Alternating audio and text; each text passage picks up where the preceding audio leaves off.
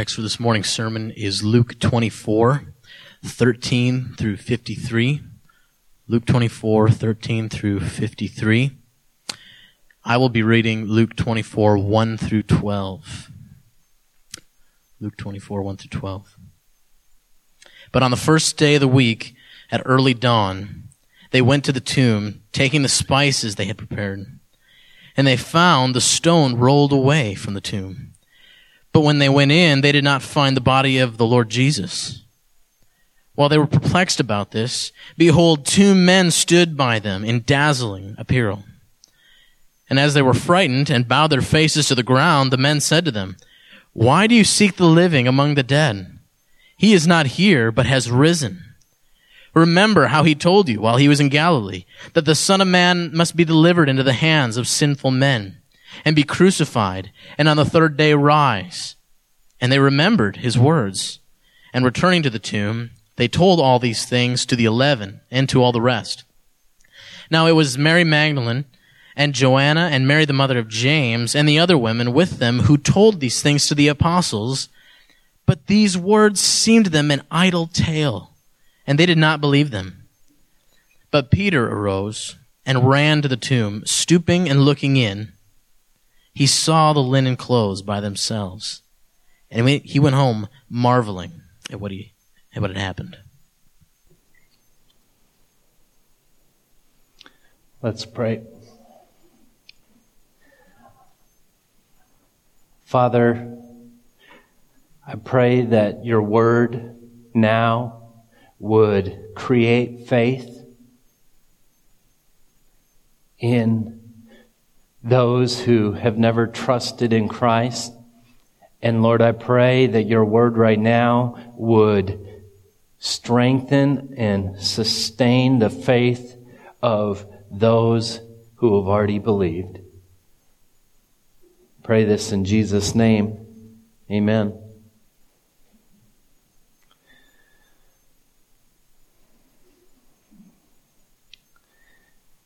As I look out at all of you,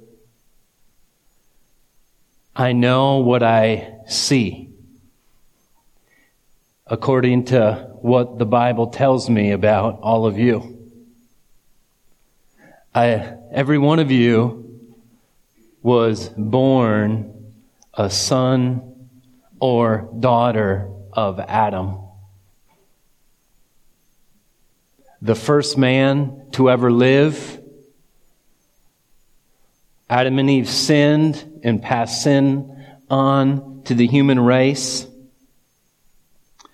What does it mean to be born of Adam? It means to be born a sinner. What does it mean to be born a sinner?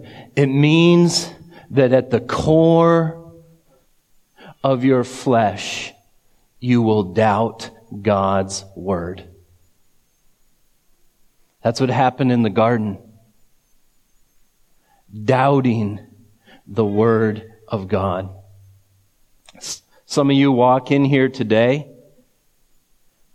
never having trusted in Christ, doubting Christ. Well, that can change today. Others of you have trusted in Christ.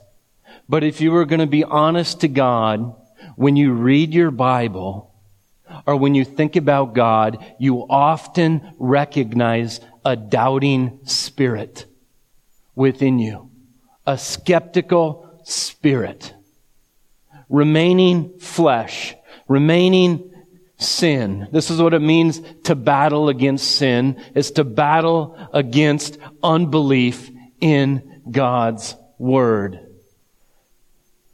This morning we're gonna look at the story of two people. The two on the road to Emmaus. We're going to look at their story. We don't know if this is a husband and a wife. We don't know uh, if it's two men. We get the name of only one of them. But the events that has just happened is it's three days since Christ has died upon the cross. and they're on their way home, away from Jerusalem. They're on the road to Emmaus, and this is what we read in verse 13. That very day, two of them were going to a village named Emmaus, about seven miles from Jerusalem. And they were walking with each other, or, and they were talking with each other about all these things that had happened. While they were talking and discussing together, Jesus himself drew near and went with them. But their eyes were kept from recognizing him. This is a supernatural keeping of them being able to realize who he is in this moment. And he said to them, what is this conversation that you're, you are holding with each other as you walk? And they stood still, looking sad. You could almost picture it. They're walking. Well, what conversation are you having? It's as if they stop and they look at him like, Are you crazy?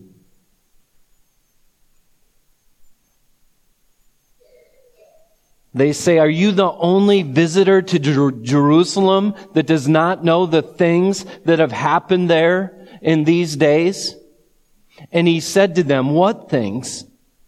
And they said to him, Concerning Jesus of Nazareth, a man who was a prophet, mighty in deed and word before God and all the people, and how our chief priests and rulers delivered him up and condemned him to death and crucified him. But we had hoped that he was the one to redeem Israel. Yes, and besides all this, it is now the third day since these things have happened. Moreover, some of our women, or some women of our company amazed us. They were at the tomb early in the morning. And when they did not find his body, they came back saying that they had even seen a vision of angels who said that he was alive. Some of those who were with us went to the tomb and found it just as the women had said, but him they did not see.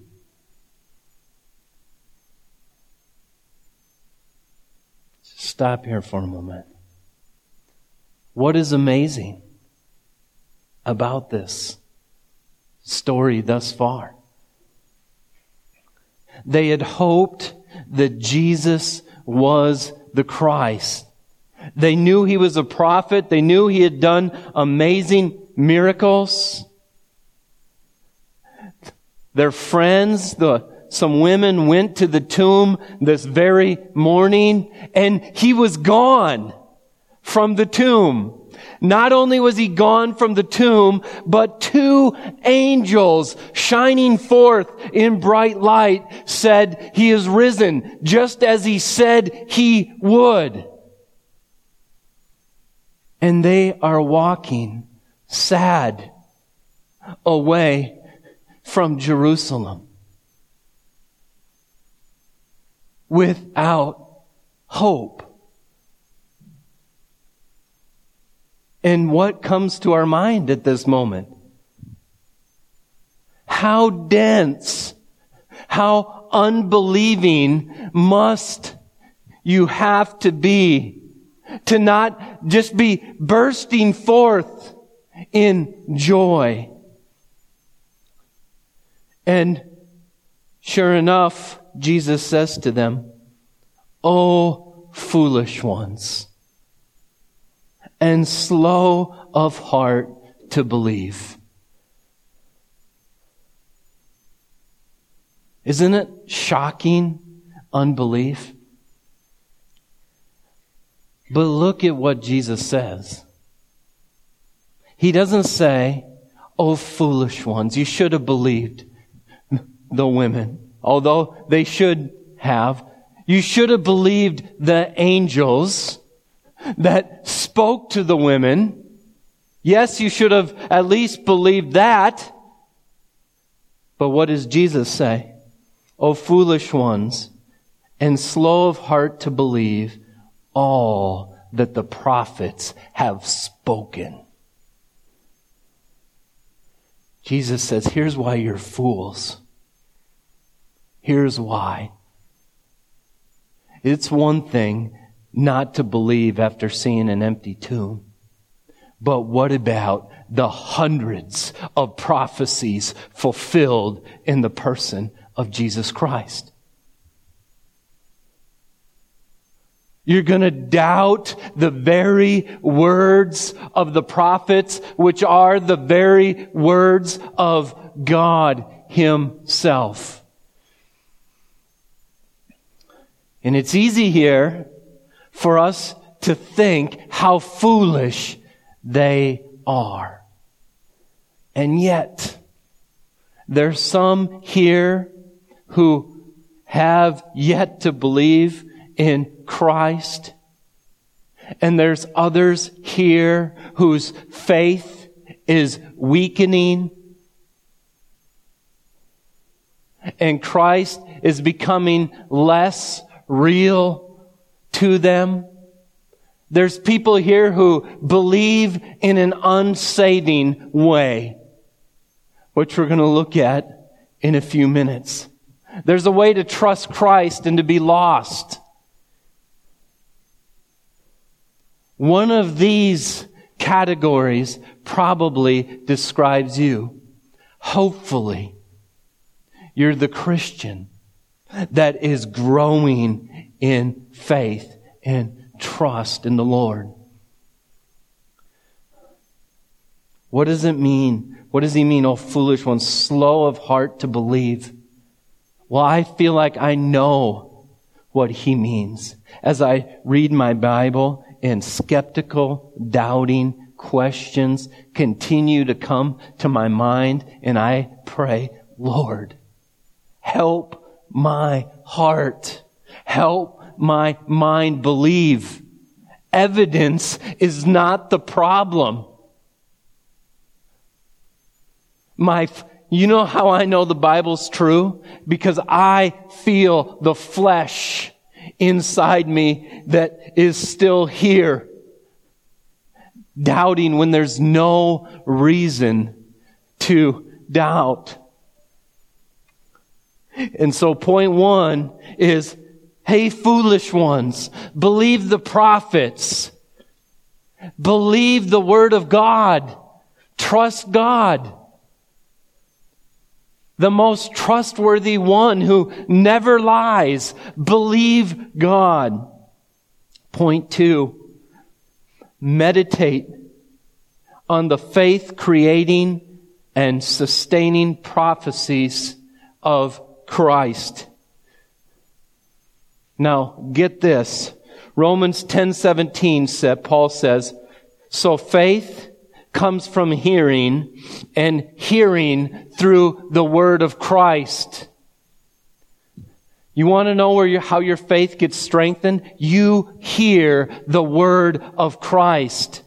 That's what I'm going to do for the rest of the sermon. I'm going to unleash in rapid fashion. Don't even try to keep up. I got them in your notes. You can go look them up later. I want you to hear a little portion of the word of Christ. And you need to hear it. There's no one here that doesn't need their faith strengthened. And there's some here that need to trust for the first time. And the way your faith gets strengthened is by hearing the word of Christ. Revelation 19 10 says this, for the testimony of Jesus is the spirit of prophecy. Prophecy, speaking beforehand of things to come. It's all about Christ. In fact, in John 5:39 Jesus said to the Pharisees, "You search the scriptures because you think that in them you have eternal life and it's they that speak about me." Here's what he tells the Pharisees. You're looking through your Old Testament and you're thinking you can keep all these rules. You're, you're going to your Old Testament thinking there's salvation in them, and they're all pointing to me. That's what it's all about. The whole Bible is pointing to Christ. In Luke in, er, 24, 44, the end of this chapter, Jesus says, These are my words that I spoke to you while I was still with you, that everything written about me in the law of Moses and the prophets and the Psalms must be fulfilled. Jesus says that whole Testament, I'm here to fulfill. And then Jesus says, look at verse 26, was it not necessary that the Christ should suffer these things and enter into his glory.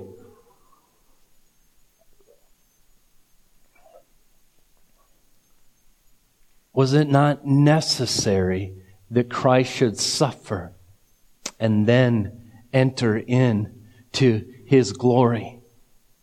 Is this not what the prophets told us? Is this not the pattern of scripture? All of God's chosen leaders go through trial before exaltation. If Christ is going to save sinners, and if he's going to be able to relate to those who are weak, will he not also become like us and suffer in our place? It's necessary that Christ should suffer. In fact,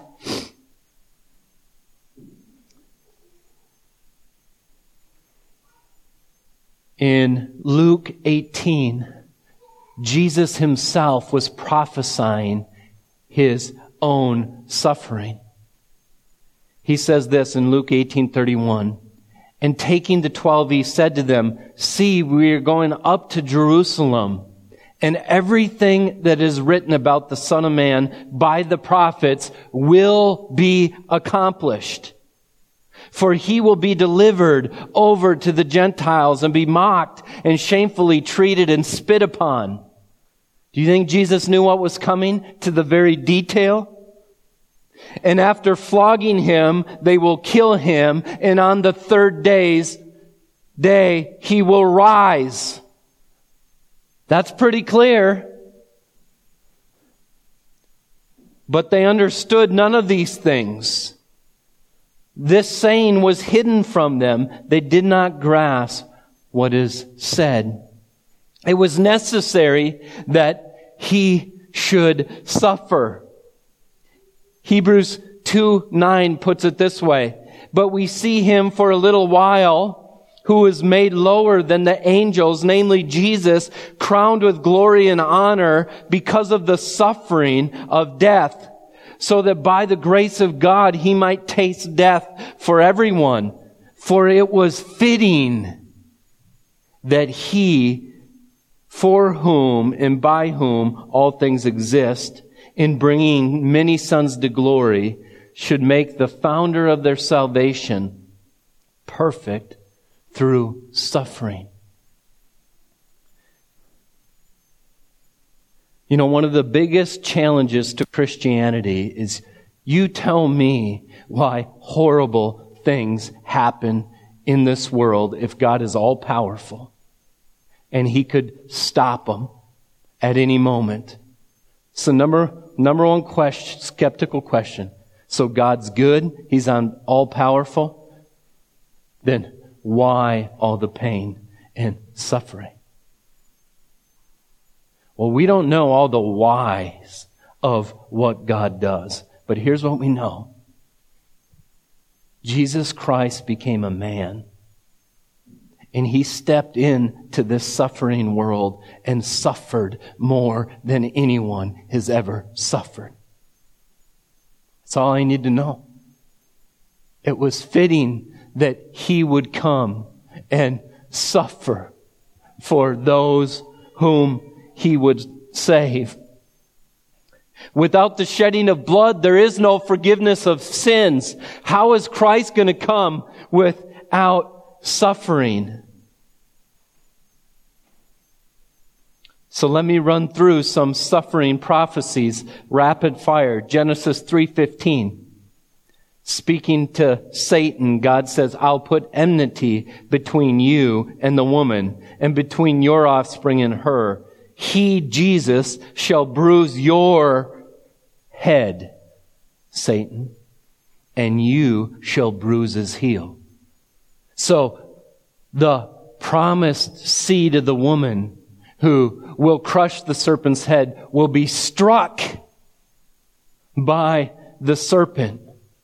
Or what about Genesis 22, 12 through 14? This all familiar story where Abraham takes his only son, Isaac. God says, go sacrifice him. Right as Abraham's going to slaughter his son, God stops his hand, says, stop. And here's what we read. Do not lay your hand on the boy or do anything to him. For now I know that you fear God, seeing that you have not withheld your son, your only son from me. And Abraham lifted up his eyes and looked, and behold, behind him was a ram caught in a thicket by his horns. And Abraham went and took the ram and offered it up as a burnt offering instead of his son.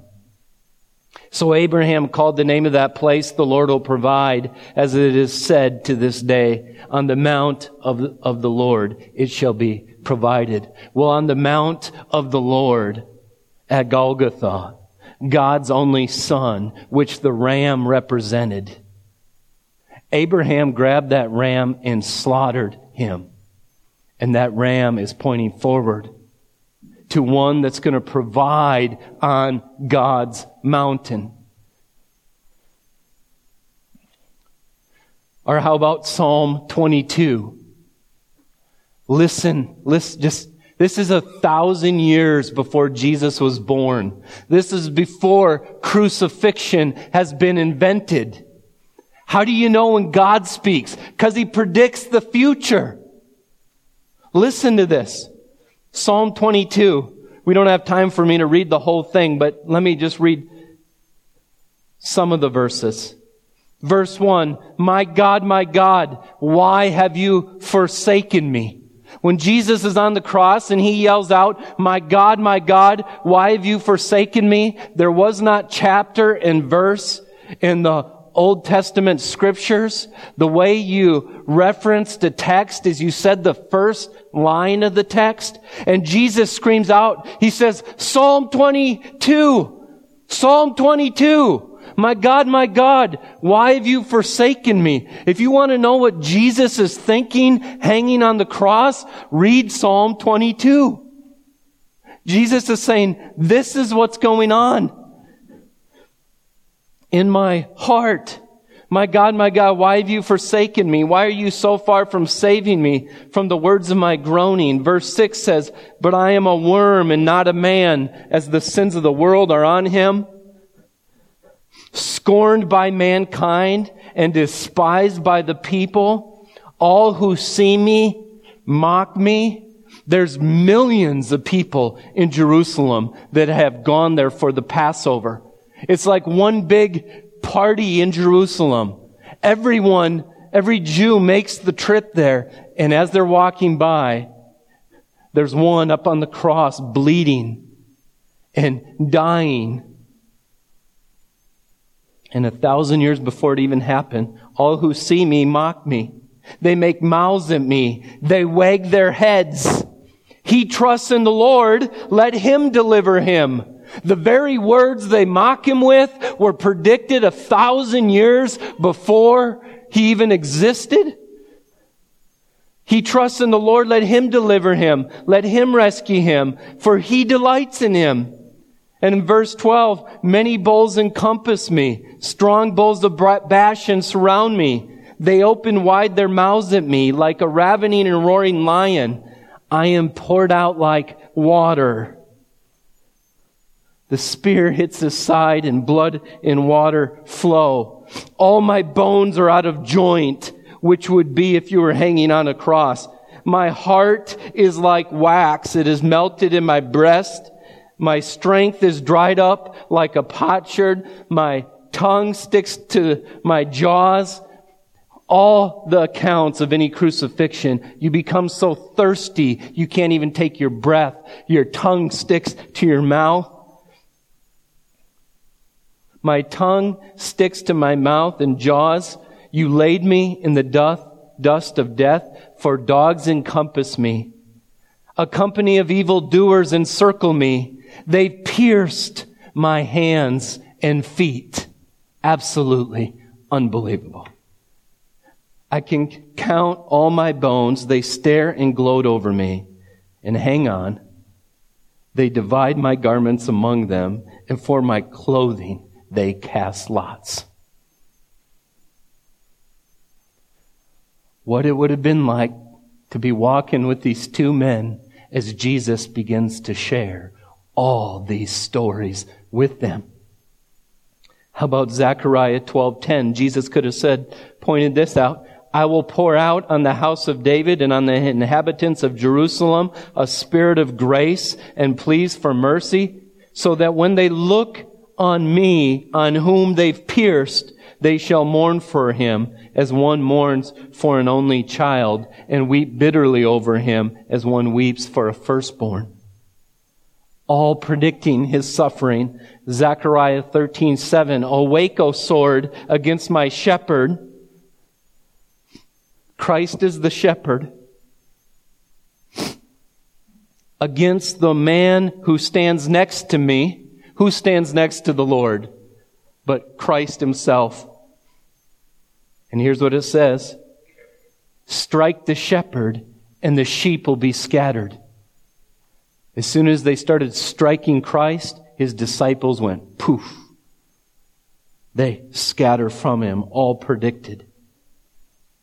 And how about this? 750 years before Christ was born, we have Isaiah's prophecy. Isaiah's prophecies of Christ's suffering are so crystal clear that opponents of Christianity said the reason we know Christianity is not true is because there's no way this could be predicted ahead of time. And our oldest copy of Isaiah 53 was after Jesus was already born, lived, and died. And so they said all they did is People fabricated this after his death. They made up these prophecies. Well, in 1946, about a mile and a half off the, the shores of the Dead Sea, scrolls were found. In 1946, the Dead Sea Scrolls were found. There was agreement all around that these scrolls were 400 at least 408 years before Christ was born. The oldest scrolls we ever had. And news clips came out that a lot of the Old Testament scripture was found here. And all the opponents of Christianity, so many of them said, okay, now you're going to find out that these are not true. Well, guess what? Isaiah 52 and Isaiah 53 were in there, word for word. Listen to this. Isaiah 52, 13. Behold, my servant shall act wisely. He shall be high and lifted up and shall be exalted. Lifted up. And many were astonished at you. His appearance was so marred beyond human semblance and his form beyond that of the children of mankind. You couldn't even tell he's a human being. He was so beaten when he was lifted up so that he spring, or so he shall sprinkle many nations. Kings shall shut their mouths because of him. For that which has not been told them, they see. And that which they have not heard, they understand. Who has believed what he has heard from us? To whom has the Lord, arm of the Lord been revealed? For he grew up before him like a young plant, like a root out of dry ground. He had no form or majesty that we should look at him, and no beauty that we should desire him. Get this. He was despised and rejected by men, a man of sorrows, acquainted with grief. And as one from whom men hide their faces, he was despised, and we esteemed him not. Surely he has borne our griefs and carried our sorrows.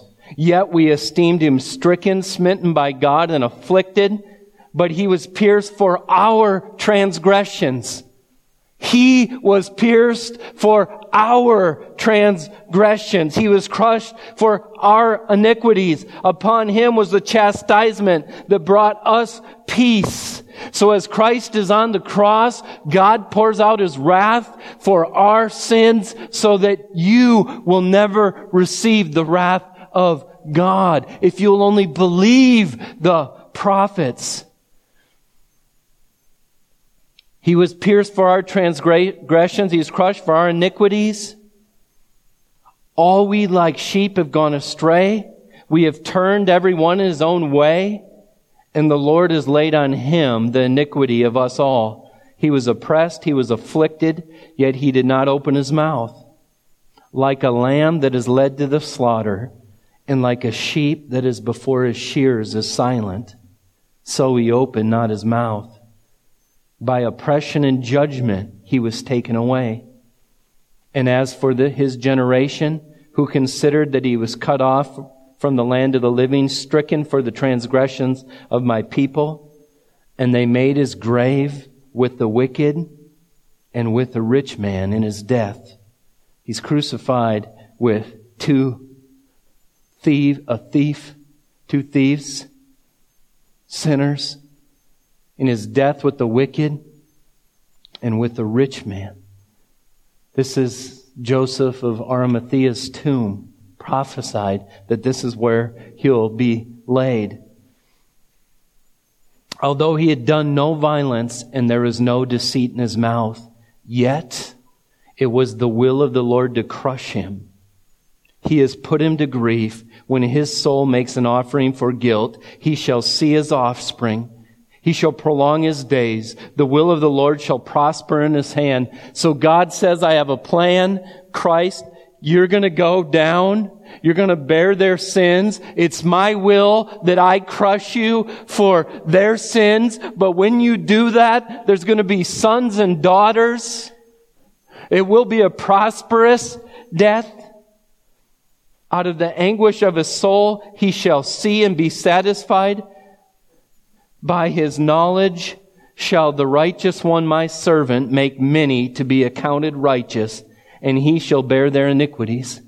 Here's what that means. When you're accounted righteous, it means you're not righteous, but you're counted righteous. And Isaiah prophesied that there's going to be one who comes. He'll be pierced for your transgressions. And when you trust in him, God will count you as though you never sinned. That's the only way you and I can know him. And then verse 12 says, Therefore I'll divide him a portion with the many, and he shall divide the spoil with the strong, because he poured out his soul to death and was numbered with the transgressors. Yet he bore the sins of many and makes intercessions for transgressors. You tell me how hard it is to believe. How much evidence do we need on the table? This is just prophecies of his suffering. How about of just Christ in general? Because look at verse 26, or verse 27. And beginning with Moses and all the prophets, he interpreted to them all the script, eh, or interpreted them in all the scriptures the things concerning himself. Well, what did he say about himself? Let, let me just give you a little smidgen here.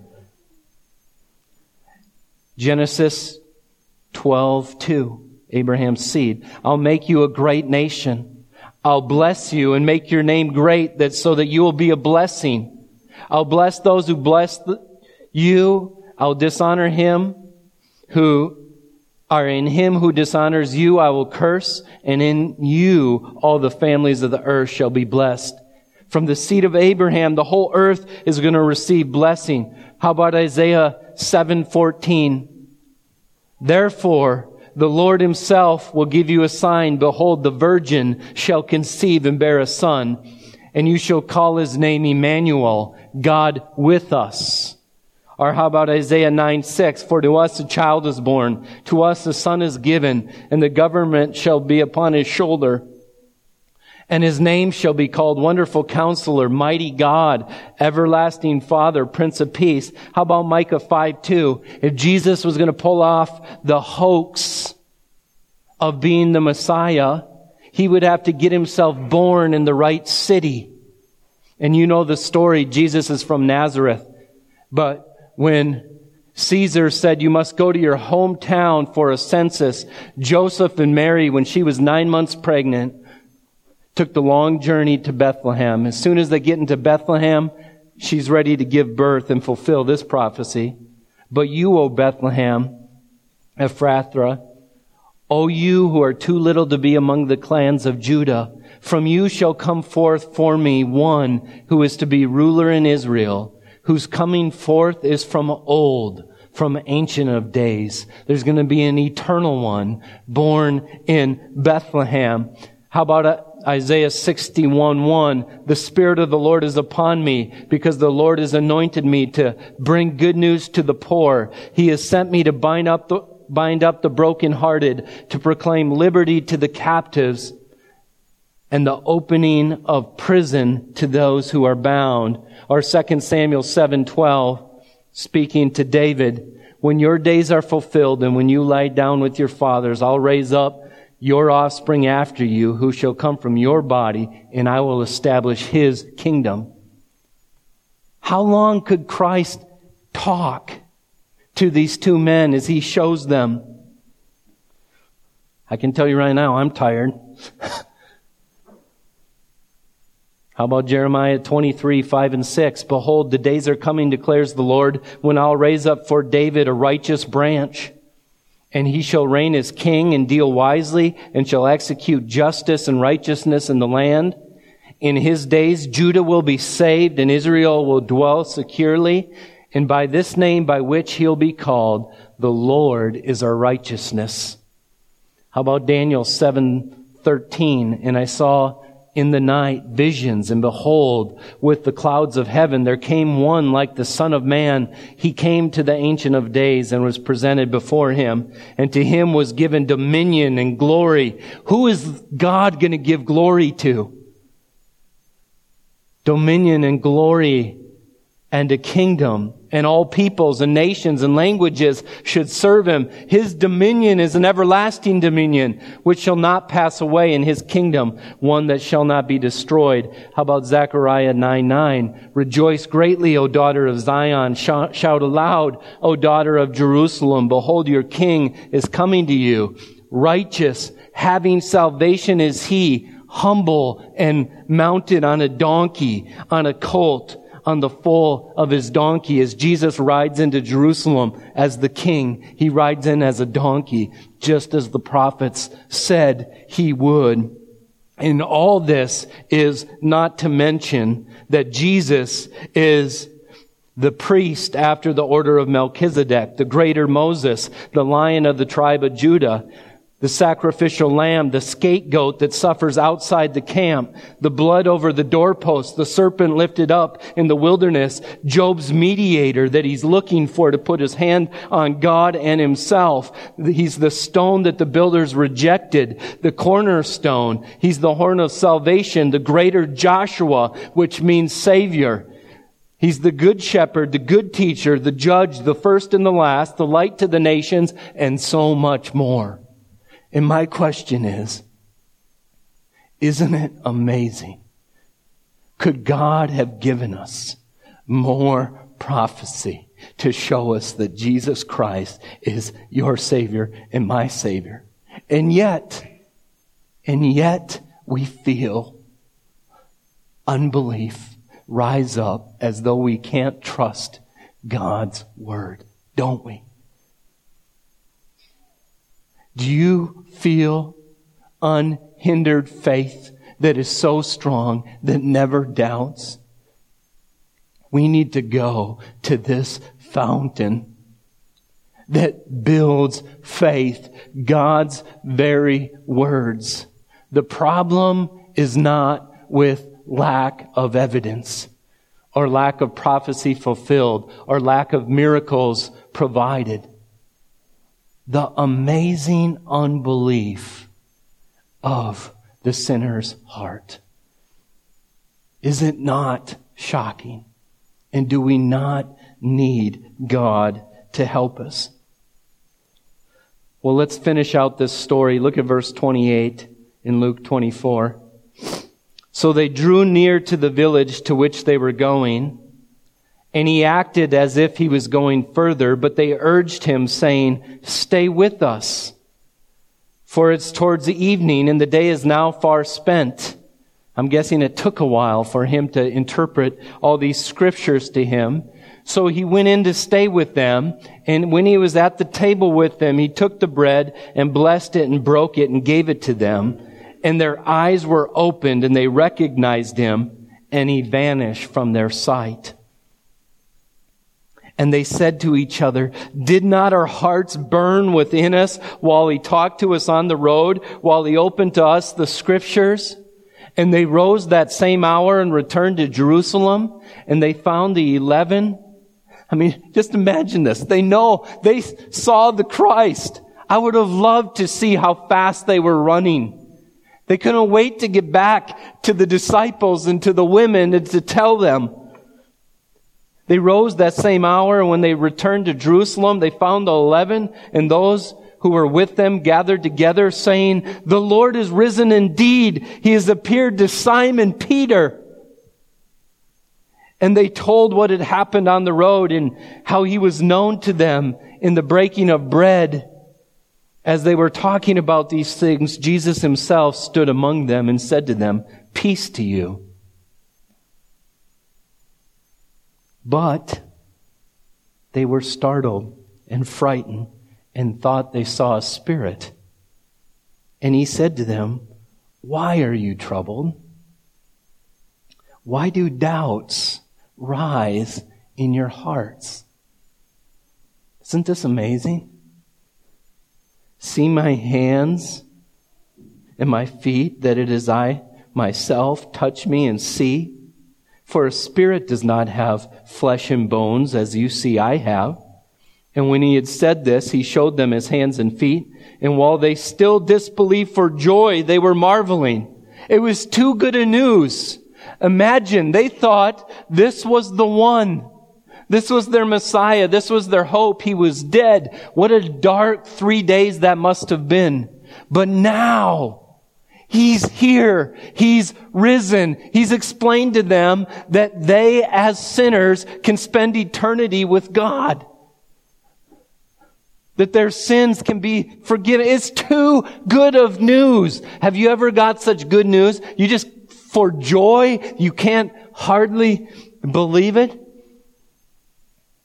And then it says, and while they still disbelieved for joy and were marveling, he said to them, have you something here to eat? He wants to prove that he's a real body, that he can even eat food. And here's just a little bit on the resurrection. You're going to get a body like Christ, and I'm going to get a body like Christ when we die. A body that can eat food, that has flesh and bones, one that'll last forever. It'll never get sick. It'll never perish. The hope you and I have that the grave is not the end of the story is because Jesus is the first fruits of those who will be raised. Just like the first crop comes in as evidence of crop coming behind it, Jesus is the one. And every grave site will one day be a resurrection site. One, a resurrection to life, and the other a resurrection to the judgment of God and eternity in hell. All of you are eternal. souls. Whether you like it or not, you will last forever.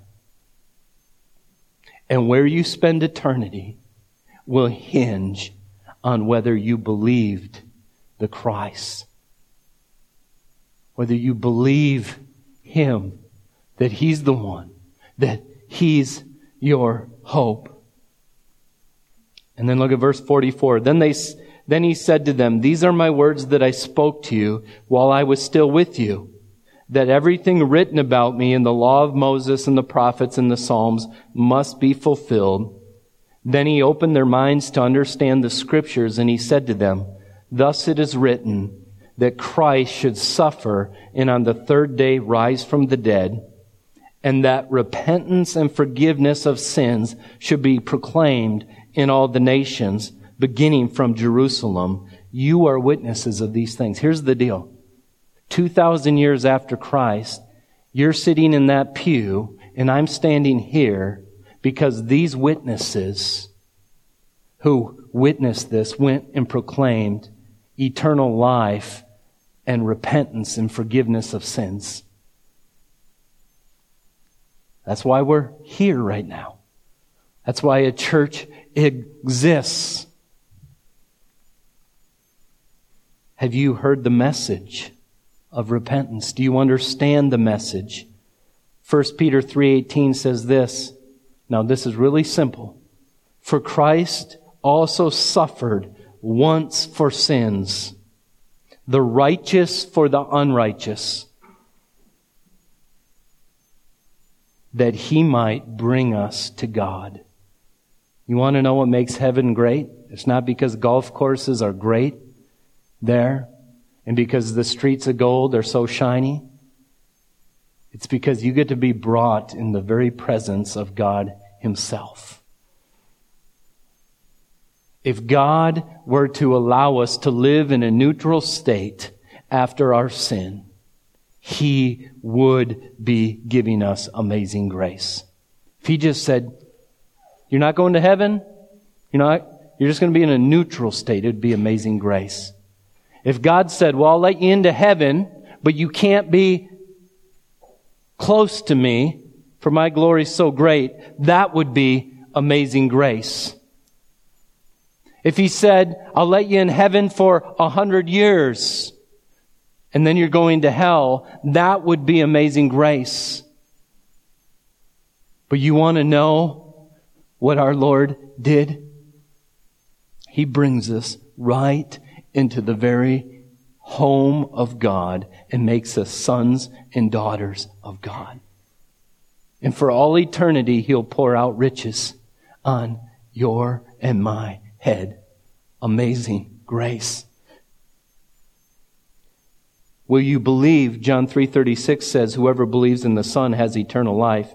Whoever does not obey the Son does not see life, but the wrath of God remain, remains on him. You see, here's the facts. If you've never trusted Christ, every sin you've ever committed, you might think, well, God doesn't judge those. He hasn't struck me with a lightning bolt yet. Well, in Romans 2, he says, don't presume upon the kindness of God. You're sinning and wrath hasn't come yet. Because he says, because of your hard, impenitent heart, you are storing up wrath for yourselves on the day of wrath when he comes. So every unbeliever, every sin they commit is storing up wrath that hasn't come yet, but when Christ comes, it's going to unload on them. Well, the good news is, is Jesus came and he can swallow up all that wrath for every sin you have committed and every sin you will commit. If you will Believe in him. Otherwise, the wrath of God remains on you.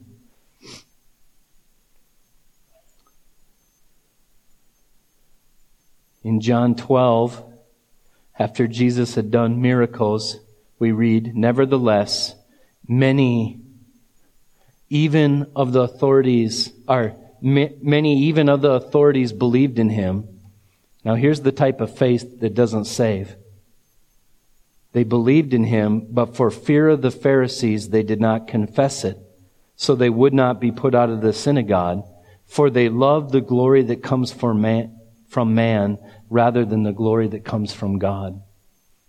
There's a type of faith that says, yeah, I know he's God, but I'm not willing to count the cost to be set apart with Christ, to make the payment of bearing his name. Don't let intellectual faith let your heart be at ease if you're not clinging to him, willing to suffer whatever that may be.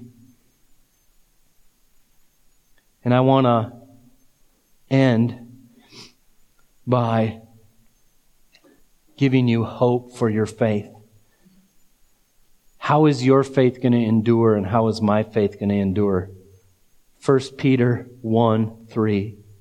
Blessed be God, the God and Father of our Lord Jesus Christ. According to his great mercy, he's caused us to be born again. You see, you and I are sons of Adam. We need a new birth from God to a living hope through the resurrection of Jesus Christ from the dead to an inheritance that is imperishable, undefiled, and unfading, kept in heaven for you. Now get this, who by God's power are being guarded through faith for a salvation ready to be believed in the last time. Here's the deal. The only way your faith will last is because the power of God through the gospel that I preach to you today and one like it will keep you strong. Because if it's up to your flesh, you will stop believing. And hear me, only those who cling to Christ to the end will be saved. Hebrews 9:27 says, "And just as it is appointed for man to die once, after that comes the judgment, so Christ, having been offered once to bear the sins of many, will appear a second time, not to deal with sin, but to save those who are eagerly waiting for him. So, eternal souls that are looking at me right now, are you eagerly waiting for Christ? Does that describe your faith? He's your only hope. All that could go good in the world ends up being like nothing in comparison to knowing Christ? He is your only hope. And it's my prayer that all of us will cling to Him and praise His name. Because the last verse of our text says, and they worshiped Him and returned to Jerusalem with great joy and were continually in the temple blessing God. Let's end this service by sinners that are so broken, praising God for our only hope, gathering together, praising His name for our salvation. Father, thank you for the resurrection. Thank you that you predicted it beforehand. Thank you that you suffered in our place so that we will not have to suffer under the wrath of God. I pray this in Jesus' name. Amen.